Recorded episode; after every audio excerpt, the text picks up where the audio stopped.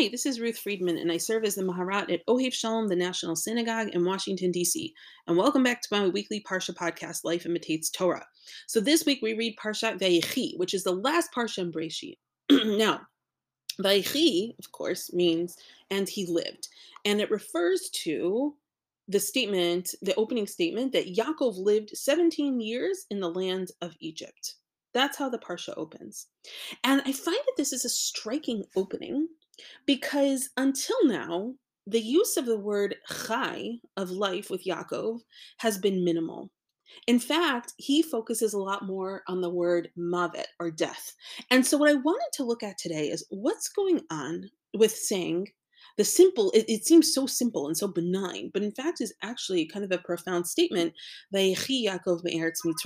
Why is this such a changing point in Yaakov's life, and what does it represent for the story and for us? So, now, looking back to the previous parsha Vayigash, if you trace the word chai and met, alive and dead, you see something very interesting emerges. Now, when the brothers are pleading with Yosef um, about Binyamin and, and not having Yosef seize Binyamin of, after the goblet incident, etc., Yosef says to his brothers, Ani Yosef, I'm Yosef, Ha'od Avi Chai. Is my father still alive? Yosef is first and foremost, before anything else, concerned with whether Yaakov is still alive. Now, after this, they say yes, of course, and then they go and back to Canaan to retrieve Yaakov and bring him down to Egypt. And when they're explaining to Yaakov what happened before he actually leaves um, Canaan to go see Yosef, another amazing thing happens. Vayomer Yisrael, Rav od Yosef bani chai. Uh, it's amazing. Like my son Joseph is still alive. The word Rav has some interesting roles, and there's lots of mafarshim on that. They basically said, "Oh, Od Yosef Chai. Yosef is still alive. Elcha ve'erenu beterem amut. I must go see him before I die. Now, this itself, I actually find to be a pretty depressing statement. Yeah, Yosef in the previous pasuk that we discussed is excited that his father is still alive. Now his father is so excited that Yosef is still alive, but for what purpose? To go see him before he dies it's kind of depressing you know you read about people who at the last minute you find something out right before you die or when you're really old and it's it's exciting to have some kind of resolution but it's also sad because you you think about all the time that they've lost together right? That they they haven't been able to be together. It's still a huge loss for him to say i want to see my son one more time before i die. And Yo- Yaakov's like obsession with death and the, the relationship to Yosef continues. When Yaakov actually sees Yosef, the pasuk says, "Vayomer Yisrael el Yosef, amuta hapa'am acharei re'oti et panecha kiodecha hai chai." I can now die because I have seen for myself that you are still alive. So the very fact of Yosef's being alive, being chai, is enough to give Yaakov permission to leave the world of the chai and to die. So why is Yaakov so obsessed with death? What is going on with him that he's just focused on death and excited that Yosef is alive, but not excited to actually occupy time with him, to actually live with Yosef. He's just excited to be able to see Yosef and then be able to die. Now, it's clear that Yaakov, whether or not Yaakov's life is actually miserable or not, that's up for debate. Yaakov perceives his life as having been miserable. For example, when Yaakov speaks to Paro when he arrives, Yaakov says this, he says um, this amazing, amazing thing. He says to Paro, megurai shloshim ume'at shana. The years of my sojourn on earth are 130. Me'at hayu yemei shnei chayai. But the days of my life have been few and bad. Velo hisigu et yemei shnei chayai avotai bimei megrehem. And they don't come up to the lifespans of my father during their lives. Basically, I'm 130. It's been a rough go, and not only has it been a rough go at things, but also it's been shorter than Avram and Yitzchak. So you can see here that I think Yaakov is saying to Paro, he's not trying to flatter him. I think he's just being honest. Like, here's how I see my life. My life has not been good. And so he he clearly, you know, perhaps I think his obsession with with death and saying, "Oh, I just want to see Yosef before I die," you could argue it's just because Yaakov just is not that happy of a person. Life hasn't treated him well. And actually, the Sforno says here, he says something amazing. He says basically that when Yaakov can finally see Yosef and see that he is alive, he says, um, Yehi ratzon she'amut bezot hachua. May it be God's will that I die at that moment of, of you know of salvation, of just that incredible moment of being able to see for himself that his son is still alive. Velo Yosef etzev ima, and that will not contribute more sadness to my life. Right? He's kind of saying like, what's the what's the uh, what's the the why am I going to die once I see that Yosef is still alive? says the Sforno, because that's going to be a happy moment. And Yaakov wants to savor that happy moment, but not live longer than that. Because if he lives longer than that, he risks becoming sad again. He risks something terrible happening. And that's, you know, I think that's a very, very human emotion. Of course, you know, things, the things that traumatize us make us so scared to ever try anything again. And a lot of us react to tragedy, to loss, to trauma by just not really ever allowing ourselves to believe again, right? By the way that Yaakov, okay, wants to see Yosef, but he, he's not going to believe in that they can now have a life together.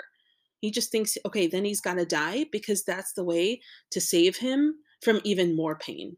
And presumably, if he's lost Yosef once, he's terrified to lose Yosef again. Now, if we were just settled with that, then Yaakov should die in this week's parsha in the beginning. But instead, as we said, it opens with Vayechi Yaakov be'eretz Mitzrayim shvas shana. Yaakov lives in Egypt for 17 years. Now, that's pretty striking given what we've seen until now. And what, so I'm, I'm just like kind of curious about what happened with Yaakov that suddenly he was able to live in Egypt, that this was a place of life. I mean, the irony, of course, is that Egypt became a place of life, but it does seem like there's some transformation in him that took him from a place of death to a place of life.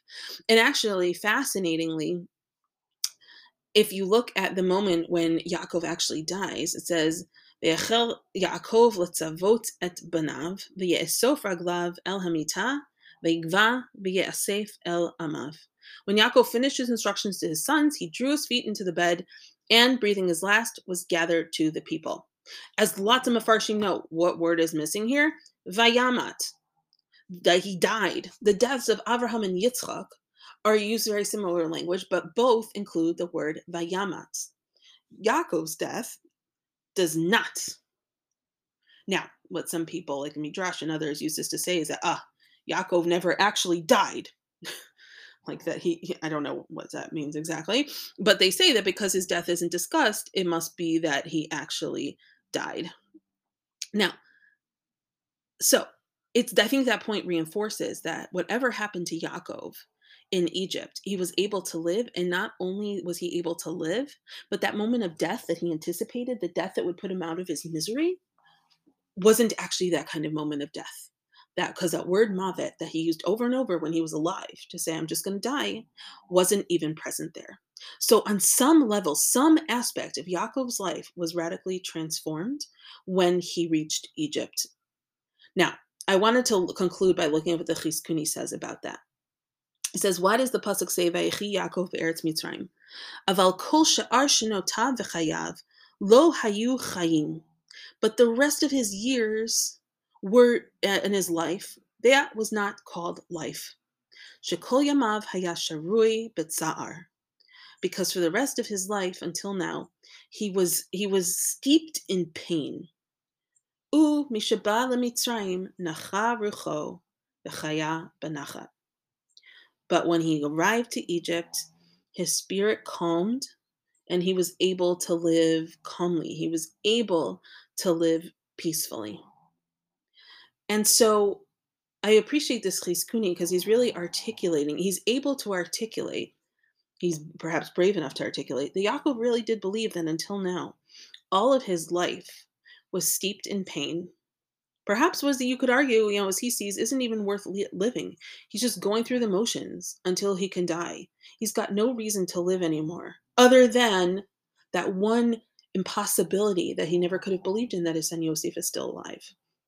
And what the Chizkuni here acknowledges is that that is uh, it's such a sadness and it's such a painful state to be in, but it's also possible to change. That once Yaakov arrived in a new land, under new circumstances, with all of his family together in Goshen, something about his spirit was able to calm and he was able to live in peace.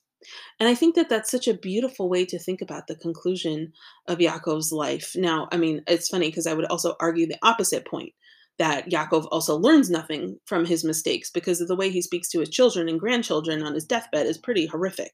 Praises some and he criticizes others. I mean, straight up, he's just mean to some of them. So, in that way, I think Yaakov doesn't change. He doesn't really learn a lesson. He doesn't really learn how to speak more pleasantly. But at least here, what the Chizkuni and I think what the text is inviting us to think is that mm-hmm. even if Yaakov still was in a place of internal strife, at least he also had some degree of internal peace. And once he was able to find that peace, only then, ironically enough, does his life actually start. Only then does his life become worth living. Now, this probably can sound like a great insensitivity to people who are experiencing post traumatic stress disorder, people who are experiencing depression, people who say, "What you're just going to tell me it's like Yaakov was able to just you know flip a switch and and it's just it was his problem, it was all in his head." God forbid, no. But I do think that this is a message that there is possibility for change. That sometimes it is about perspective and that for Yaakov, until now, he's so focused on death that in some ways, I think he made his life not worth living. Right? He still had 11 sons, he still had Binyamin, but he was so upset, focused on how miserable he is, that he made himself a walking ghost in some ways. He made himself a guy who's just so miserable he's waiting to die.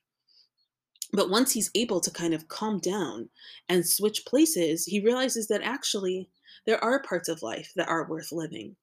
And he is able to enjoy those last 17 years when his family is all together. And that, that this is just not solely a function of circumstance, but also a function of Yaakov's own transformation, his own ability to say, all right, enough. I'm also going to see the beauty in life. I'm going to appreciate the beauty in life. And I'm going to take that risk that world might bring me more pain. Just like we said in the beginning, that maybe he's avoiding pain, he's avoiding trauma again. He's willing to take that risk and he's willing to live for the sake of actually feeling that his life is worth living. Shabbat Shalom.